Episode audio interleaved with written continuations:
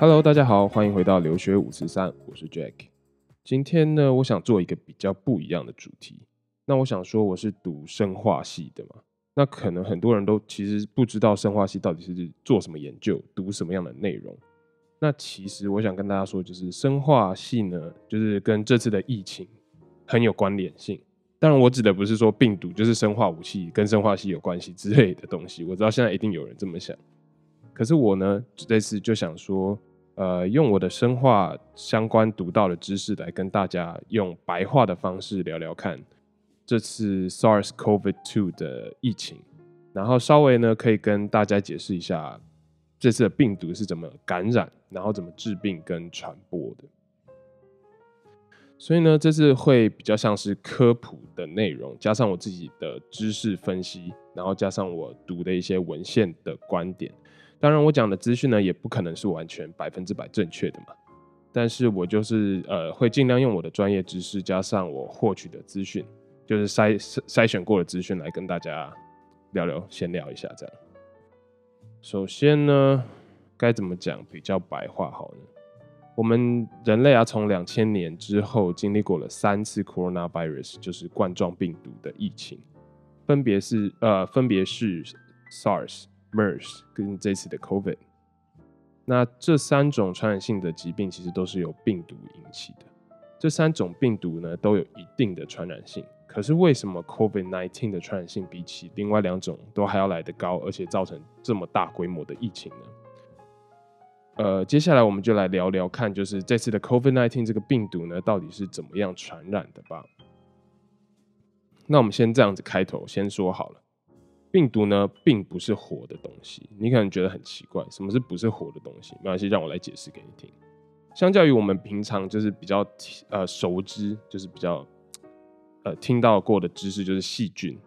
它细菌呢，可以在空气里，它可以在水里，或者是在物体上存活，然后它可以运动，它可以移动，甚至繁殖，就是一个变两个，两个变四个嘛。那病毒的话呢，相对来简单来说，只要病毒没有宿主，它就是死的。就是 dead body 这样子，那我们可以这把这次 COVID nineteen 的这个病毒呢，想象成它是一个小型的机器人。那这个机器人上，呃，它有脚也有身体，感觉很像在讲废话。可是更重要的是，这个机器人它有一个 CPU 的核心，也就像是人类的心脏一个很重要的一个核心这样子。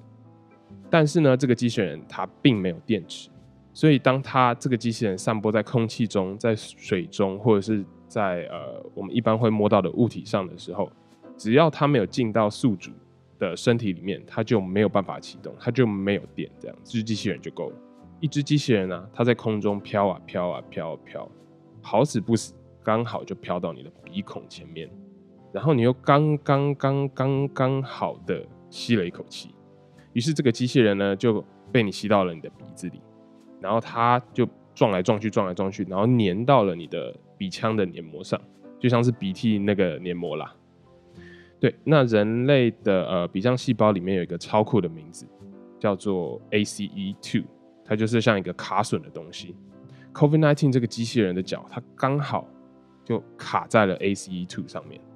那它卡在了 ACE2 上面，这边就时候就可以用一个我很喜欢的 Podcast 频道，就是百灵果他们常讲的一个梗，就是一个 docking，刚好卡上去。这下子好了，哎嗨啊！机器人的脚卡在了 ACE2 上面，而这个细胞呢，它就笨笨的就会以为说啊，这机器人就是正常的物质嘛。那慢慢的，它就会把这细胞，呃，不，不是细胞，这个细胞就会把这只机器人慢慢慢慢的一点一点包起来，然后吞到整个细胞里面。好啦，那这下子机器人进到你的鼻腔细胞里了，注意不是在黏膜上了，已经进到细胞里了。它开始做什么事？开始在细胞里面充电，然后充电完之后呢，它就开机。第一步呢，呃，你可能会很压抑，但是第一步，这个机器人会开始把自己的脚、身体全部都拆开。那为什么它要拆开自己呢？其实我刚刚有提到嘛，为的就是让这个核心，它的 CPU 核心，就像是人的心脏这个部分，也就是我们常常听到遗传物质 DNA、RNA。那这次的病毒比较像是 RNA 的系列，散播到整个细胞里面，它让这个 CPU 去散播到这个细胞里面。而机器人身上的每个部位呢，我们刚刚拆掉的脚啦，我们刚刚拆掉的身体啊，其实，呃，唯一的目的就只是为了让这个 CPU 进到细胞里面散播。机器人的脚呢，只是为了能卡到我们刚刚说的 ACE2 上面，ACE 其实念起来蛮酷的。机器人的外壳呢，只是为了不让 CPU 暴露在外面，因为遗传物质本身就是十分，它非常不稳定，它很容易就会断掉，很容易就会坏掉。所以呢，加上它又要在细胞内才能充电，才能这个 CPU 才能起作用，所以呢，这壳就只是包着这个 CPU 做一个保护的呃装置。那 COVID 最最重要，也就是世界各地呃所有研究机构目前都在研究的中心，就是这个不起眼却造成大规模疫情的 COVID-19 的 CPU。那我们刚刚讲到。呃，这个 CPU 这下子散播到细胞里面，它露出了真面目。但是我们说它露出了真面目，其实并没有，它偷偷的就会潜入到细胞里面的工厂。你就把细胞想象成一个工厂，它会做出蛋白，它会做出各式各样的产品这样子。那细胞工厂上班的时候呢，工人会没有注意到 COVID 已经偷偷换上跟原本遗传物质一模一样的长相，一模一样的衣服，就像是你就想象成一个呃。呃，一个那个那个叫什么乔装大师、模仿大师哦，他就穿上跟一般人一样的衣服，让你看不出来他其实有什么样呃特别的地方，你就觉得他就是一般人嘛。那细胞工厂的工人呢，他想都没想，因为他其实他就只是负责一直制造出产品嘛，他就一直呃开始努力工作这样。那帮 COVID 做出 CPU 里面已经设定好的材料，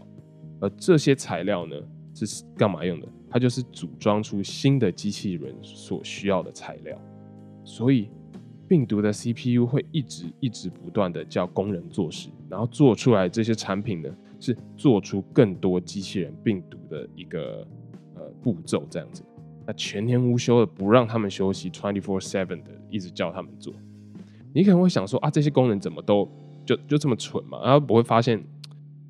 好像不太对劲嘛？好笑的是，我们细胞里面这些工人其实就是纯粹的死命活命的把上面交下来的工作做，就是一般的呃工人这样子，就他只是领了任务就做，领了任务就做，他不会去 check 说哦这个任务好像怪怪的哦。所以细胞内啊，并没有像是我们一般听到免疫系统、免疫细胞，就是像是体内的军队警察那种人物来 check，顶多他就是一个领班，他可以帮忙看看哦。有时候做一点那个，那叫什么 QC quality control，看产品有没有问题，但是他们也不会发现到底有，就是 COVID 已经悄悄的利用他们在做呃这些病毒了。而这些机器人更 sneaky 的地方，就是在你想说哦，它一直做出来，它一直做出来，那装好的机器人就一直卡在细胞里面吗？不，他们很 sneaky，就是他们很奸诈的，就是他们会。装把装好的机器人丢到工厂外面，装好机器人丢到工厂外面，就等于说，他只要做好了病毒，他就把它丢出细胞。只要做好病毒，就丢出细胞，那不会堆在细胞里面。这样工厂呢，其实就会一直源源不绝的一直在产出这个病毒机器人。那这些新的机器人就开始在你的呼吸道系统开始越做越多嘛，开始感染到旁边的细胞，感染到旁边的细胞，然后感染到你的。从鼻腔开始，慢慢到了喉咙，到气管，最后到了肺，也就是这次 COVID-19 疫情，呃，治病，然后呃，造成最严重症状的地方。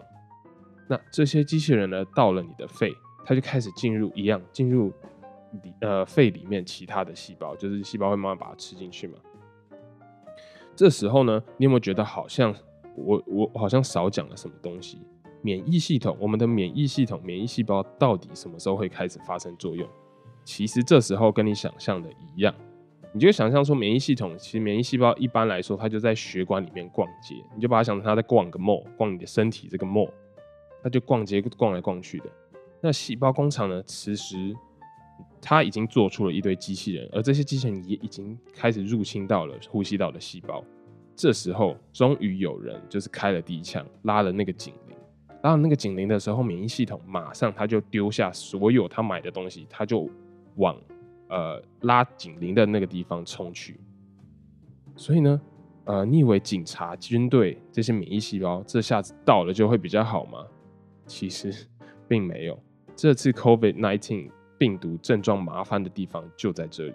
因为军队啦，他一到战场，他马上就架好枪，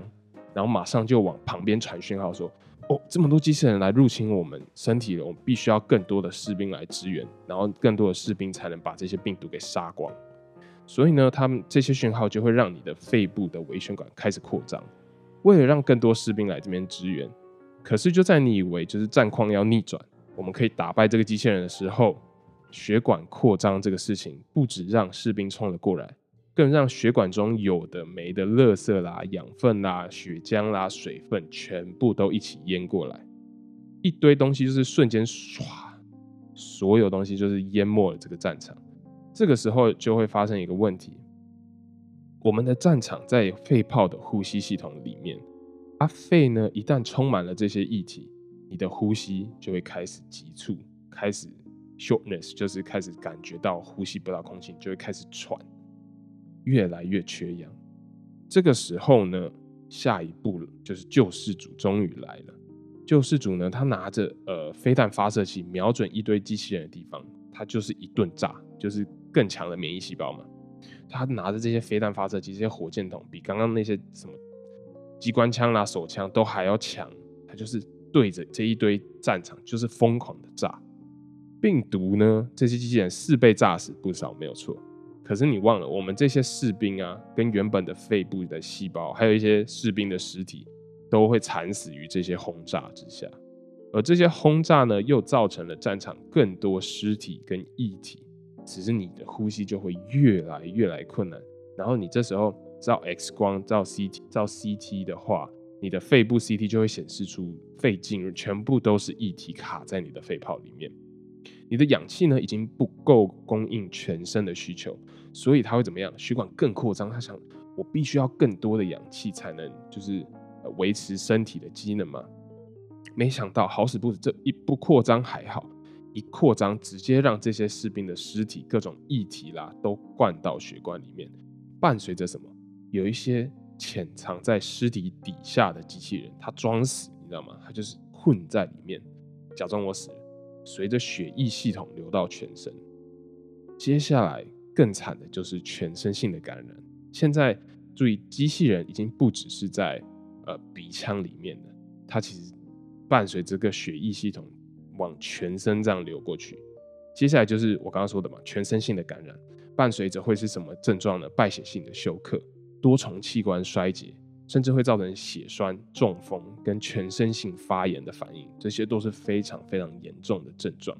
所以当免疫系统不足，哦，对我刚刚说，也有可能这些东西会造成脑部的损伤，所以我们常常会听到呃。有时候听到新闻，或者是你看到的文章上面讲说，会造成神经的损伤，会失去嗅觉，失去听觉。其实呢，这边跟大家稍微呃比较专业的讲一下，我们一般呢，血液是跟脑袋的呃循环系统是分开的，你的脑袋里面其实是没有任何的血管的，它有一层呃 barrier，一层保护膜，因为保护你的脑袋不要被这些呃养分或者是细菌或者是病这次的病毒就是被攻击到嘛。可是这个 barrier 呢，就跟我们刚刚讲的一样，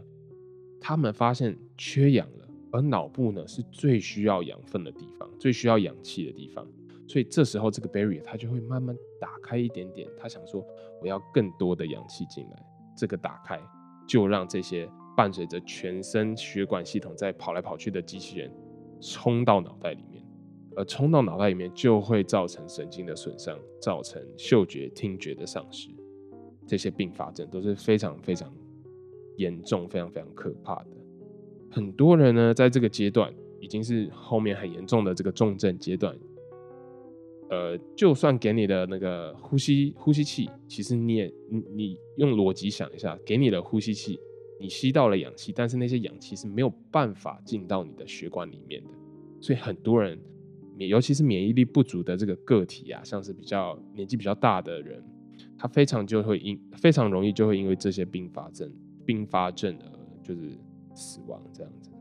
对，就大概就是呃，病毒怎么样在传啊，怎么样进到我们身体，然后怎么样造成我们这些症状的一个概略的简述啦。因为我想特别提到的就是，我们一般看到新闻啊，听到别人讲的所谓的飞沫传染是这次 COVID-19 最主要的传播途径嘛。那我们刚刚说到病毒机器人，第一个是进到你的鼻腔细胞，然后在你的黏膜上面会有很多的机器人，然后进到你的喉咙呼吸道系统之后，也会在你的喉咙这边气管这边就是产生很多新的机器人。那你在咳嗽、你在打喷嚏，如果你没有戴着口罩的时候，这些黏膜就是口水啦，都会包着这些很多的病毒机器人一起跟就是被喷出体外这样子。所以我们一直强调，戴着口罩其实很有效的，可以阻挡百分之九十九 percent 的飞沫。那没有东西是百分之一百可以防御的嘛？除非呢，他是带着一堆病毒的人，就是他已经感染，已经制造出很多病毒机器人了，离你不到一公尺的地方，还对着你的脸打喷嚏，对着你的脸咳嗽。这种情况下，你才很有可能就是戴着口罩也没用这样子。不然呢？其实你戴着口罩，维持着我们所谓的 social distance，维持社交距离，那它是非常安全的一个保护措施。不仅保护自己，也可以保护别人。那其实最后还是不免要提倡一下，就是多洗手啊，不要触碰眼睛、鼻子、嘴巴，加上戴着口罩，基本上你就可以很有效的预防被传染，或者是啊，你是有没有症状的带源者，你也是可以很有效的呃预防传染给别人的这个机会。那这次大概就是这样啦，就是我稍微讲一下 COVID-19 的病毒是怎么样感染，怎么样让人生病的的一个解释。那有兴趣的听众呢，可以到各个健康组织的网站上面，有更多更详细的资讯可以分享给大家。那我会贴在 IG 上面，然后呃 Apple Podcast 的 description 下面我也会贴链接，所以有兴趣的都可以去看。那当然还有很多内容，就是我我没有办法全部讲，也没有办法讲的非常详细。那我今天就想说，先跟大家分享这个概念，你也可以跟你的呃比较年长的爸爸妈妈或者是小朋友，就是用比较有趣的方式，像是机机器人这种方式跟他们讲解。那他们怎么感染，怎么造成症状，这些想说我就可以用白话的方式，加上我的知识来讲给大家听。所以呢，今天的这节内容比较特别，比较像是科普之类的内容知识。那我尽量就是像用说小说的方式来讲给大家听，希望大家会喜欢这次的内容。觉得不错的话，可以到我们的 IG 搜寻“留学五十三”，帮我追踪下去跟按个爱心。也可以到 Apple Podcast 上面帮我五颗星评价跟留言。那我稍微想说来透露一点下集的内容，大让大家可能比较有兴趣。就是我下集呢可能会来讲一些有关病毒的 common questions，呃，大家常遇到的问题或者是一些。MythBuster 就是大家常见的迷思是什么？还有来回答很多听众的 Q&A。那我们今天就先聊到这啦。留学五十三，Thank you for listening. See you next time. Bye bye.